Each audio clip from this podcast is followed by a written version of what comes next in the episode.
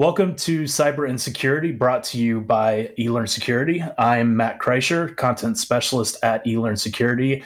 And as always, I'm joined by Neil Bridges and Jeff Goals. Neil is a cybersecurity veteran, both literally and figuratively. He started in cyber command at U.S. Air Force at the U.S. Air Force and has since worked with Fortune 100 companies and Price Waterhouse Cooper. He is currently consulting through his company Root Access Protection. Uh, Jeff is a named account manager with VMware Carbon Black. He has more than 30 years' experience in the technology and cybersecurity sectors, helping clients around the world achieve first class security protocols. Gentlemen, welcome to the show. Thanks, man. Thank you. Now, obviously, the thing on everybody's mind right now and all of 2020 is the coronavirus pandemic. Um, for us, the pandemic has placed particular strain on cybersecurity teams. Um, I don't think many people were prepared for a shift from a majority office setting to the work from home situation we're currently finding ourselves in. And, you know, a lot of CTOs, CISOs, and CIOs have struggled to keep their network from secure from this huge new threat uh, landscape. So, uh, this is kind of what we're going to be talking about today. So, I wanted to start uh, specifically with routers, and then move on to mobile application fraud and the new Zoom zero day threat. And then we'll kind of talk a little bit about cybersecurity and emergency management and kind of where that their place in that. So to start with home routers. Uh, a new study from Germany's FKIE Institute found that consumer grade routers are riddled with security vulnerabilities. The organization didn't pick on one manufacturer, they examined 127 routers across seven vendors and found that the best device had at least 21 security vulnerabilities, critical vulnerabilities. Uh, on top of that, Infosecurity Magazine said that at least 90% of the routers used Linux, but over a third of them used version 2.6.36 of the Linux kernel, which is from 2011. So I'm going to start with Neil. Neil, what do you tell security personnel when they're looking at the level of their insecurity that they're seeing from these consumer grade routers and, and telling them how to deal with that? I, I, I love and I hate this conversation, right? Because it's, you know, if you've if you've ever been to so so for for those listening, right, who who may have been part of the the cybersecurity community for a while, right, the annual uh, hacker conferences that happen in uh, uh, in in Vegas prior to COVID, right, uh, you know, DEF CON and Black Hat, right, the, the whole reason that they've got like the the the hardware hacking village and in, in DEF CON and, and some of the stuff that we've got going on and whatnot um, is is because we've come to find out that manufacturers have um, you know they, they've they've ignored simple cybersecurity things in consumer products um, at the expense of trying to get things quick to market you know for the consumer. There's there's it's cheap manufacturing lines. It's it's rapid uh, rapid work to production no quality controls and definitely cybersecurity is the least important thing when it comes to that type of stuff. And, and this is what happens is and, and I've seen you know we we can start with routers right? But you can move this over to you know ring doorbells. You can move this over to you know the the the the nest cams or the uh, um, uh, any of the other webcams that you got to, to, the nanny cams or whatever the case is that we've seen for for a number of years. And and that's what happens when you know an organization thinks that you know security through obscurity is the right way to do their manufacturing process especially in consumer goods. And then this gets back to a conversation we had weeks ago where you know the the consumer is is you know not knowledgeable enough to be able to challenge organizations to to understand why those security vulnerabilities exist. And so it's you know we've seen real instances like the Mirai botnet and and other types of, of cases where you know these these internet accessible consumer devices you know they're they're they're ripe with vulnerabilities that allow hackers to take over them and, and there's little to no protection. for years though with BYOD and like every initiative it doesn't have to be the covid work from home thing. Mm-mm. you know you've got uh, you know 15 years ago you started having more uh, of the bring your own device and oh we could save so much money we could do all these things and uh, give choice and freedom to our employees and they'll love us even more for it. But um, man it uh, creates so many downstream issues and the I, I, think this work from home is even more so uh, a security issue than the BYOD that we were talking you know 15 20 years ago. It's it's so so I, I think you know and we'll and, and I think when we talk you know this may end up becoming a theme as well right? But you know hackers pay attention to the things that everybody is using. Now everybody is working from home and so now home routers or home BYOD or home devices or whatever the case is get a lot of attention because now hackers see that that's the boundary of the corporate network now more so than the data center that you have. And so now that you've got more attackers looking at that as a boundary, then of course you're going to see more attacks and more vulnerabilities to it. So you know, don't you don't you think this is a little bit different um, in that like the BYOD stuff, right? That was that was a decision. It was like uh, driven around uh, financial concerns, uh, choice, etc. This COVID work from home, it really wasn't a decision. Your decision was we either choose to not connect our employees and make them totally unproductive, or we give them complete freedom to connect and open the door from a security perspective. And I would actually argue that no one even added the last part of that sentence. No, I think COVID caught everybody off guard, and I think COVID forced everybody to work from home. And, and we could speak ad nauseum about just like how everybody has realized just how disastrous their resiliency and DR plans and and and I could tell some horrible stories about some things that I've seen just in the last four months over this whole thing. Um, but a home router, right, or any other because you know, the article or the, the story may be about home router specifically, which you know is, is a consumer good. You know, it, it, it exists with consumer goods, technology consumer goods that don't have the same security baseline standards and security expectations coming out of this consumer that regulators have for a company when it comes out of um, you know the, the security standards in their organization. A, a, a home router and a Fortinet or FortiGate firewall that's sitting at the boundary in a data center, right? They perform the same function. And so, why do we expect a FortiGate router to have baseline configurations and, and standard practices and implementations and policies and, and, a minimum security standard, but we don't necessarily expect that out of a router? You're not going to find password one two three on you know the the um, the JTAG con- controller of a FortiGate firewall, but you're sure going to find it on a Linksys router. Yeah, it, even if you can change the password, right? Uh, the study found that uh, uh, a lot of them you couldn't even change the password. Yeah, yeah. So, so but I, I, I would uh, also say that there's almost no tolerance from a consumer perspective to go in and change the configuration of the router because 99% of people don't know that you can, first of all, let alone how to get in and you know change some of those settings. Oh, it wasn't until oh, it wasn't until Cisco bought Linksys that Linksys changed the default uh, um, Wi-Fi password from from you know Linksys Linksys to you know a random numerator. That didn't happen until Cisco bought them. Yeah. So let me ask you this: individual consumers don't really have much collective action when it comes to wanting more secure routers, but it does seem like especially since many businesses are thinking about moving to an all work from home setting that enterprise enterprises do have that influence over different companies that make these consumer grade routers i'm wondering do you can you see a future where enterprises are going back to these consumer router companies and saying hey you need to make these more secure or we're putting them on a blacklist of routers that no. our organizations can't our mm-hmm. employees can't have. I, I don't see that as no, being absolutely uh, not in the realm of possibility. No, but wouldn't that be wouldn't that be beneficial for a lot of companies to make sure that they're using their influence to have better routers to have a more secure threat landscape when they're moving to a more work from home environment? Multi-factor authentication is beneficial, but you know how many organizations drag their feet on that?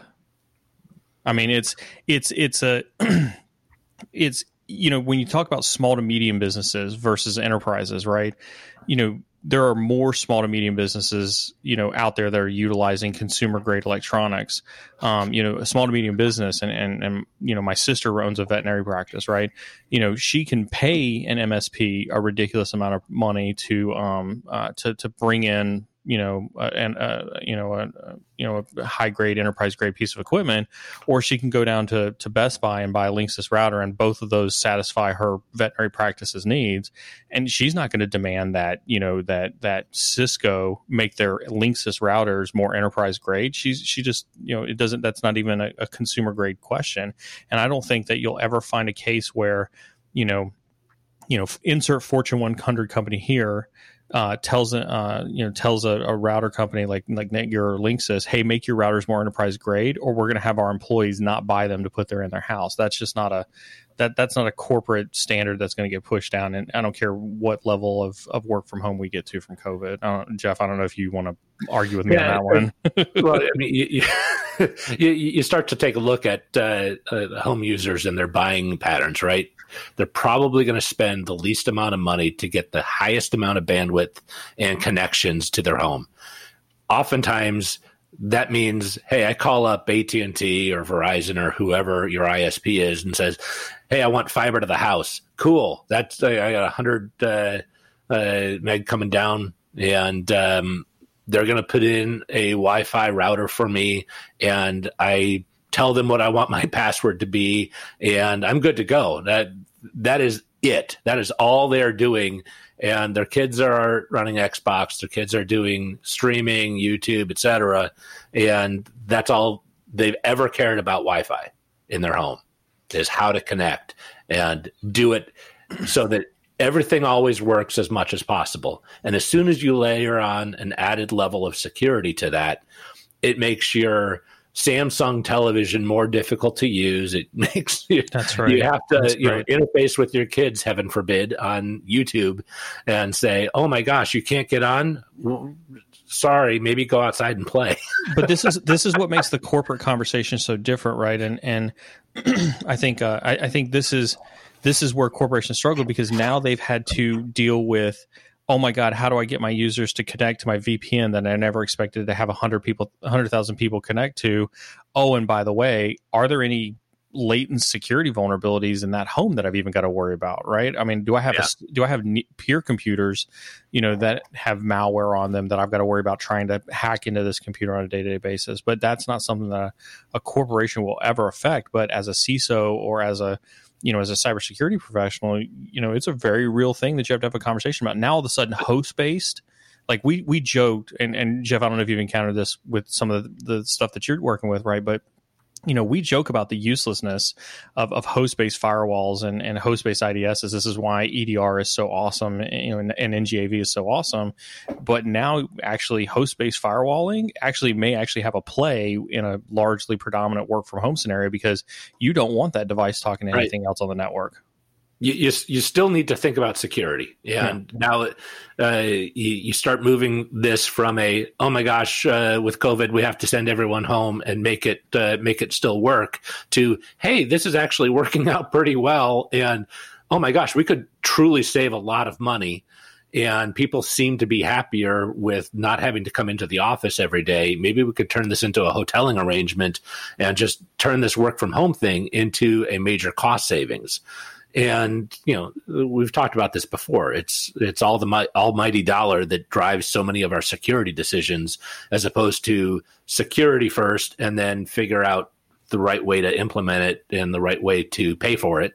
Um, you know, it's just uh, it, it, seems crazy to me that this is a backwards conversation, and security again is uh, uh, seemingly being one of those things that is an afterthought to the corporate decision of let's stay work from home. But but I'll, I'll argue though that, and this gets back to something we have said before, right? Is the consumer is not educated enough to put the pressure on corporations from their buying decision perspective to demand more security out of their products and and that's why companies like Linksys and Netgear and you know insert consumer goods company here is okay allowing these vulnerabilities to exist in firewalls, these vulnerabilities to exist in cameras, et cetera, et cetera, because the consumer doesn't demand it. I think there's probably going to be a market though that opens up because of this, and that's mm. going to be for business grade level internet access. No, whole, you're you're you're shaking your head at me, but come on know, you got uh, uh, business grade uh, uh, solutions out there for uh, internet that could have SLAs from a security perspective tied to them that would solve some of this. I'll, that would be a I'll first take step. that. I'll take that. I'll take that bet, but I don't think that'll happen. I think, I, I think you know, politics aside, right? I think we're, I think nobody thinks that this is going to be around forever, and I think you're going to have a minority of corporations who adopt to the cultural shift change of of. So we've talked about this outside the stream before, right? Is corporations are at a at a cultural turning point like do they accept that yes all those lies you told employees for years about whether they could or could not work from home were actually indeed fantasies and lies and you actually are sustainable and profitable by working from home do they admit that or do they force everybody back into the office you know once everything gets back to normal? Um, and and I think I think everybody is hoping for normalcy again which is why you won't see you won't see that level of of and here comes Matt's favorite word innovation right? You know in, in, in terms of in terms of that type of technology because I think that I, I just don't think that that's a I don't think that that's reality. I'll, I'll take that I back. think, I think there's going to be some surveys that come out and say, "Oh my gosh, employee productivity skyrocketed during COVID," and the the reality is, I think it skyrocketed be, because we were like, "Okay, I'm just sitting in the office anyway. Like, let's just work." Well, if you want to talk about enterprise innovation, those surveys and th- that research has been published for 10, 15 years now that employees are more productive when they're at home than when they have to come into the office. So it, it's. But I, think that, I think that sampling size wasn't Sure. something that the corporations accepted to say, well, if we went entirely to that arena, uh, then it would, you know, we'd even get even more benefits. I, I think if you have a survey done now that uh, that shows some of those uh, those items, uh, I think that that would be received better by the finance people within corporations. Yeah, I think that the bigger survey is the here's what rent looks like now that only a quarter of your office needs to come into the actually But come I mean, into it's, work. it's not just rent. Wait, I do we get to have a tax write off now for more of our house? I mean, it's I, need, I need to call my accountant. it's it's there's a there's a lot of fi- fiscal advantages. I mean, data centers, right? I mean, if you think about corporations on a data center perspective, I mean, you can truly, truly reduce. If we this is like the time to accept cloud as a normal operating procedure, um, and this gets into a whole cloud security conversation. But you know, if you accept a remote workforce with a predominantly cloud type of uh, of, of infrastructure environment, oh, your your your your capex costs go down tremendously. Well, I, I do. I love being on this conversation, but I do want to continue on to the next subject, or we're going to get lost in the weeds here. And the next subject is uh, mobile application fraud.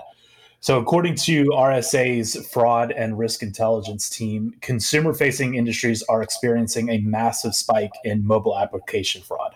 Now, phishing is still the preferred fraud method, but the tactics in Q1 of 2020 changed dramatically uh, with a shift away from mobile browsers in favor of mobile applications. Now, Jeff, I, I want to start with you. Do you think this trend is part of a natural ebb and flow of cybercrime, or are we witnessing a corona-related, coronavirus-related shift in tactics? I think this is water always finds its way down uh, to the lowest level, and uh, you know whatever is easiest for hackers that minute will be leveraged by hackers. And um, you know, I, I think right now um, phishing is definitely on an up- uptick, but I think a lot of that is because from a social engineering perspective, which is really what phishing is. Um, people want to help. Their their their core nature. And Neil, yeah, I would even help you. Right? you, you, call me, I would gladly come help you. But I mean, the, the reality Shots is, fired. You, uh, you, you've got people who uh, are stuck at home. They're needing to feel like they're uh, good people doing things, and um, all they can really do is donate. Like they, can't go out and uh, do their normal service things, right? Um, and uh, so I, I think from a phishing perspective, this is just following the human nature of uh, uh, wherever is easiest for an attacker to attack. So, Um, so, so Jeff Jeff tried to Jeff tried to cover that one up a little bit, but he did agree with me on my previous point, which is that you know hackers always go towards like where the predominance of you know of of, of available targets are, And and when you talk about the increase of mobile threats, you know, yeah, I think that I think it is COVID driven because you do have more folks who are being driven to their mobile device when it comes to to, to COVID related information, right? Um, you know, your your choices now are like, do you get up to date minute on, you know, you know, what are the stats, what are the the the death rates or the the infection rates across the country? What are you know some of the restrictions that are in your your your city or your county or your state or whatever the case is? You know, you've got folks who are writing mobile apps to, you know, try to do contract contact tracing you know, for for folks who have COVID, and you've got folks who, to Jeff's you know very very minuscule point are trying to do whatever. are trying to do trying to do philanthropic things by by, by doing donations and, and things like that. And so yes i think hackers are being driven to the platform towards mobile apps more because users are using mobile apps more. And especially again to, to stay as far away from politics as possible but we ended up with a very highly charged political situation in the middle of all of this covid stuff with with what what happened um, you know with with the riots and everything else. And so as people are trying to mobilize and um, and participate in that movement you know on both sides of it you know that's an increase in use of mobile you know devices and technology to to also further that cause. And so I, I think i think what you saw from a spike perspective is a spike in target rich environment. Um, i don't think it's new. I mean you, there's stats so out you there agree with me? No that's target not target rich environment you agreed with me first. I made that point in in point number one. Chicken or the egg, Neil. Come on. I, I, will let the listeners know that they actually do like each other. don't it tell may anyone. Not sound like it, but don't tell anyone. Well, it both. It sounds like you know, even though both of you may be coming from this in a slightly different perspective, it does sound like a lot of cybersecurity is a playing a high tech game of whack a mole. Is that essentially what you're saying? Yeah, hundred percent. Yeah, absolutely. And I, I, will I will go on record and say I agree with Neil on this. you know, I, I, actually found something really interesting in this article. It says Canada was by far the most heavily targeted in phishing attacks. I'm like, why Canada? Are they more believable? Like, it was just interesting to me. I honestly, I don't even have a speculation as to why that that could be the case. I wish I could, you know, uh, sit here and pretend to be smart, but that's not. My, my, my, dad's Canadian, so I can pick on him a little bit. of all the things to pick out of that article, you picked out Canada. Yeah, I know. well, before things go off the rails even further, I, I want to move on to our next topic, but I also want to say stick around to the end of this conversation because we're going to have a, we're going to talk a little bit about Twitter's uh, cyber attack yesterday, and that should be a, an interesting conversation. But the the next topic is Zoom is back in security news. Uh, last week, the teleconference company patched a zero day vulnerability discovered by Acros Security that affected legacy Windows systems. Now, it's easy to pick on Zoom, obviously, because with an influx in popularity, it kind of gives a greater scrutiny, and they really have not passed that scrutiny very well at times. Um, but what I'm wondering, in a more holistic sense, is how do security professionals manage the just the sheer number of new applications and their threats while st- still finding a way to sleep at night? Really, you you you assume we sleep. Neil only gets four hours of sleep no, I think I mean the, the you said all of the right things there. I mean it's it's not you, Jeff, Matt. Um, um, I mean it it really is. I mean you know my take on Zoom right is is you know everybody used Zoom, but nobody knew who Zoom was prior to COVID right and and then all of a sudden like you know zoom became the household name because that's what everybody was used to seeing um and and then and this gets back to point number one that jeff agreed with and point number two that jeff agreed with right which is as soon as as soon as more people start adopting you know technology such as zoom hackers are going to point their lasers at them and go pew pew and you know try to you know try to you know get it get access to that as much as possible. So you know I think that's that's you know statement's pretty self sustaining, but I think the you know it's not just Zoom, right? When we were prepping this podcast, right, we were talking about Zoom. Literally just a day ago, right? There's a brand new you know Microsoft Windows DNS vulnerability that came out, you know where there was proof of concept code out there and and and talking about you know a 17 year old bug that could you know you know wreak havoc across the entire internet because now you're talking with the fundamental you know system on how the the internet works and then um, I, I, think there was an SAP vulnerability that came out this week and so you, you've literally got three vulnerabilities this week you know that that can wreak havoc across the entire world. It's a good thing companies don't ever use you know SAP and uh, you know Microsoft and or it's a good or it's a good thing that companies patch exactly when these vulnerabilities come out, right? I mean, I think the benefit of having like a Zoom conversation, right, is at least when Zoom becomes aware of this because they're a SaaS provider and they're in the spotlight and they realize the market share that they're gaining because of everything that's happening with COVID, then they're kind of pressured and forced to move a little bit faster in terms of, of patching these vulnerabilities versus someone like a Microsoft or an SAP or something like that.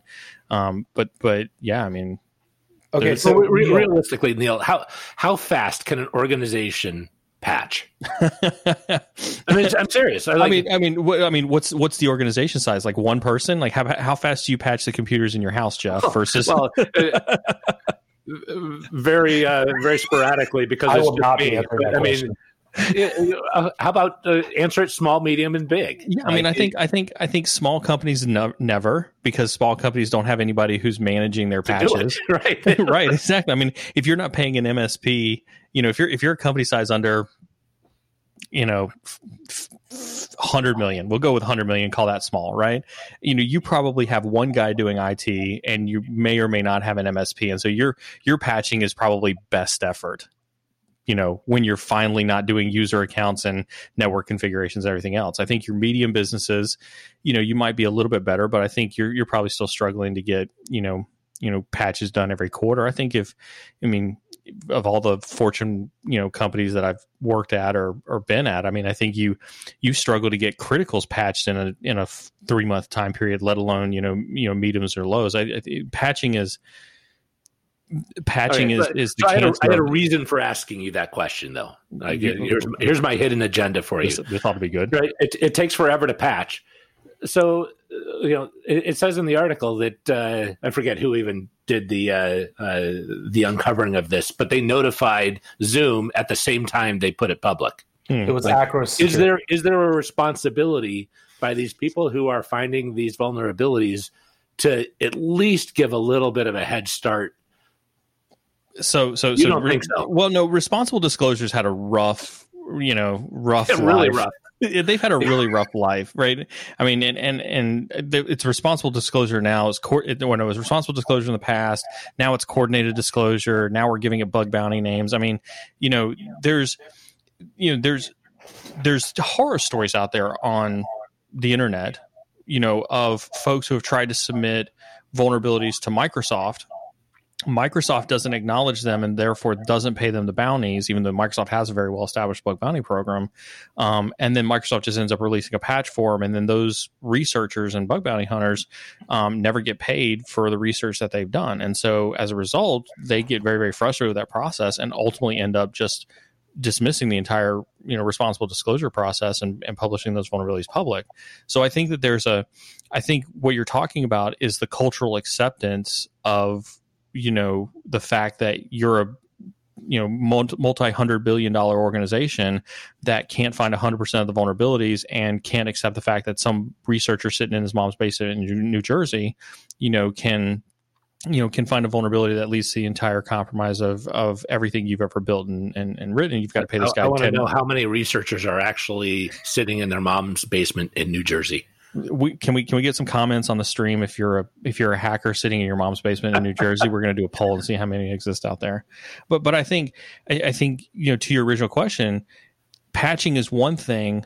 It's completely different than utilizing an entire hacker community to help you find vulnerabilities.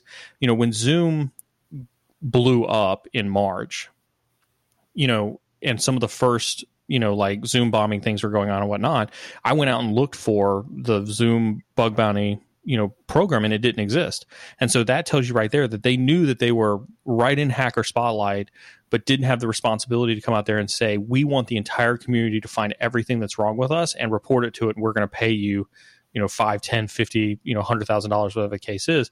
You know, so they took the profits, they grew up and blew big as a company, but didn't rely on the entire. But they community. didn't reinsert that money back exactly. into R and D and protection exactly. and security. Yeah. Exactly, and so you, so you're, you're you're basically saying they've gotten what they deserve. Not in so many words, but but you know, I think I think that's what happens when you when you don't take advantage of you know the the culture of folks who genuinely want to contribute good things in this space. So let's you know, my question is kind of about a productive way moving forward. So, say you're a CISO or a CIO at a, company like Zoom that is concerned with security vulnerabilities. Is the ethical way of moving through these issues to open up these bug bounty programs to allow outside sources who, who actually want to help, who are either financially or puzzle motivated to help you find these these vulnerabilities? I, I think I think you have to ask yourself, right? You know, whether you like it or not, you have, you know, you you you have white hat hackers and you have black hat hackers. Who, which side would you rather be on, right?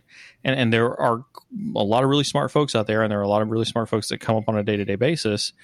And, and and which side of the line do you want to be on? Because there's going to be times where somebody's going to find something, and you have to ask you you as a as a company, as a business decision, if I find a bug and it allows me access to the Twitter admin, you know, panel. You know that that's not the case for Twitter, for instance, right? Or it, it, allows me access to to every Zoom meeting, you know, that exists out there, you know, free and clear.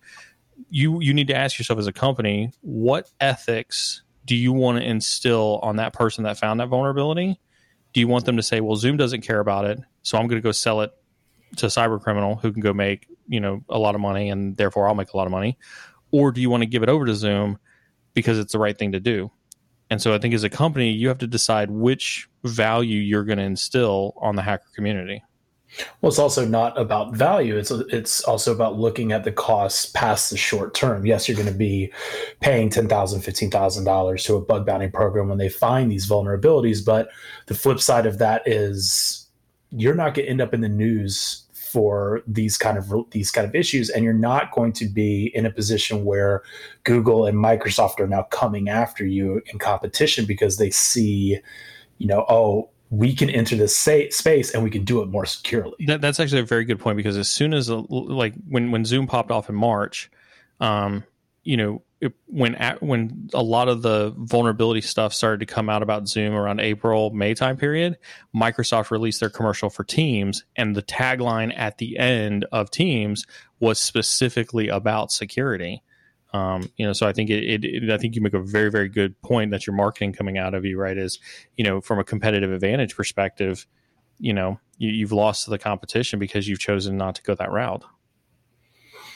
Well, I want to move on to kind of bring everything under the coronavirus umbrella. And so uh, John Breath and Corey Douglas wrote what I kind of consider a provocative article on cybersecurity's place in emergency management. Which emergency management plans are, are used by businesses and governments when natural disasters or global pandemics strike. Um, to quote Breath and Douglas, Failing to plan for cybersecurity threats as part of emergency management procedures is detrimental to national security.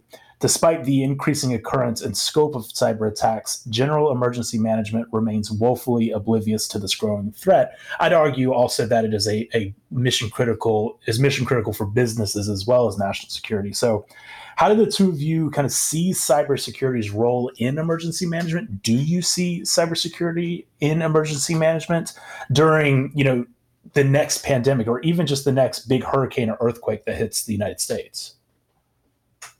Uh, personally, I, I think it needs to be in there. Um, you know, the federal government has always been uh, building things before a, a, lot of people have said, "Hey, we absolutely need this," right? Um, you know, and I'm a little surprised that uh, uh this is finally starting to bubble up from the population of we need better security, we need the government to uh, to build this. It's usually the other way around. The you know government is uh, eager to build something that they believe is beneficial for the country, and uh, a lot of the country is dragged kicking and screaming, saying, "Ah, we don't need that. What are you talking about? You're you're overthinking this." Um, but I think this is long overdue, personally. I don't know. I guess I, I, I, this is where cynical cynical Neil really kind of comes out, right? Because cynical Neil was already out, by the way. Look, I think I think in, in, in when when hurricane you know x comes through you know your cyber resiliency is the furthest thing from your mind i think on the on the disaster recovery front right is you know uh, you know real disasters right? Most people aren't thinking about their infrastructure. They're you know this is this is you know people go back to to sat phones and and and Inmarsat dishes and things like that to to provide communication during during times like that. I mean i think as a as a corporation right? And and i've um i was part of an organization when when hurricane maria came through you know and uh um leveled one of our um um you know manufacturing uh, you know locations in, in in Puerto Rico, and um, um, you know as as a part of that, like you know literally, even though we had you know manufacturing disaster recovery plans, IT and cybersecurity, that's when we realized that they weren't part of natural disaster recovery plans. Um, and, and it, it really kind of had like a, you know, a pop moment where we were like, well, well, how did we miss that one in, in, in the planning process? And, and so even, even as you build those out, you know, I don't think anybody's thinking about IT and and and um uh and, and cyber and those types of physical disaster, you know, recovery processes. So I I would totally agree um, with that piece of it.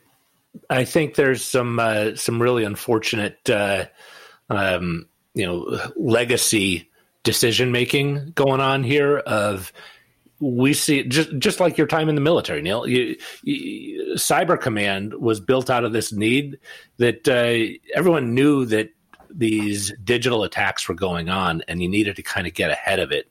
Um, and so it totally made sense to uh, to attack it that way. Uh, right now, we're dealing with uh, you know we don't see huge issues in local government from a cyber perspective unless they've already been hacked.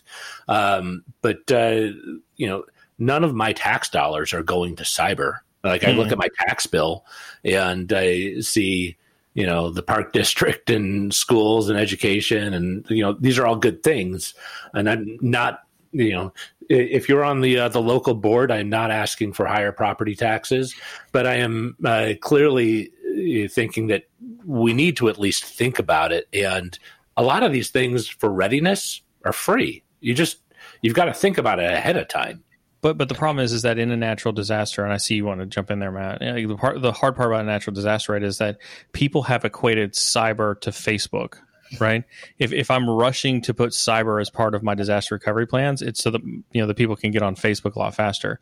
Nobody has identified I shouldn't say nobody. That's a, that's an unfair assessment. Very few people have appropriately identified during their business resiliency and disaster recovery processes the role that cyber plays in the rapid recovery during you know those types of physical incidents. And so as a result of that, most businesses don't understand enough about cyber to appropriately prioritize it in that planning process. Well, so let me ask this, Neil: Are you cynical about businesses adopting emergency management, or are you cynical about the need for cybersecurity and emergency management? And the reason I ask is because, with firsthand experience, it should seem like that aha moment should lead to hey i actually think that's that businesses need cybersecurity man in, in their emergency management procedures i definitely think businesses need cybersecurity in their emergency management procedures but i think that the first place is changing the conversation to make sure that um, you know you understand the role that cyber plays in that recovery process. Sure. Um, it's not just about getting your folks access to Facebook or making sure that they can pass those memes around the office via their email um, you know it's you know it's it's you know when you're at your weakest right that's when attackers attack. And you know the, you know if you if you don't understand how your rapid re- recovery operations for getting communications to that site of work and then how you're going to protect those then you know you know you're you're just not thinking about it the right way. Well, I don't want to end on a, a, completely depressing note. And so let's move on to something that's not coronavirus related. And that was last night's strange Twitter attack. And even stranger response. And, and I know that Neil, you've done some research into this last night, but essentially, top accounts across politics, celebrity, and sports were all attacked and posted tweets asking for Bitcoin donations and saying that they're the people who donated would have their Bitcoins doubled. Yes. Uh, as a response, Twitter essentially took away the tweeting rights of everybody that had a blue check mark. That's right.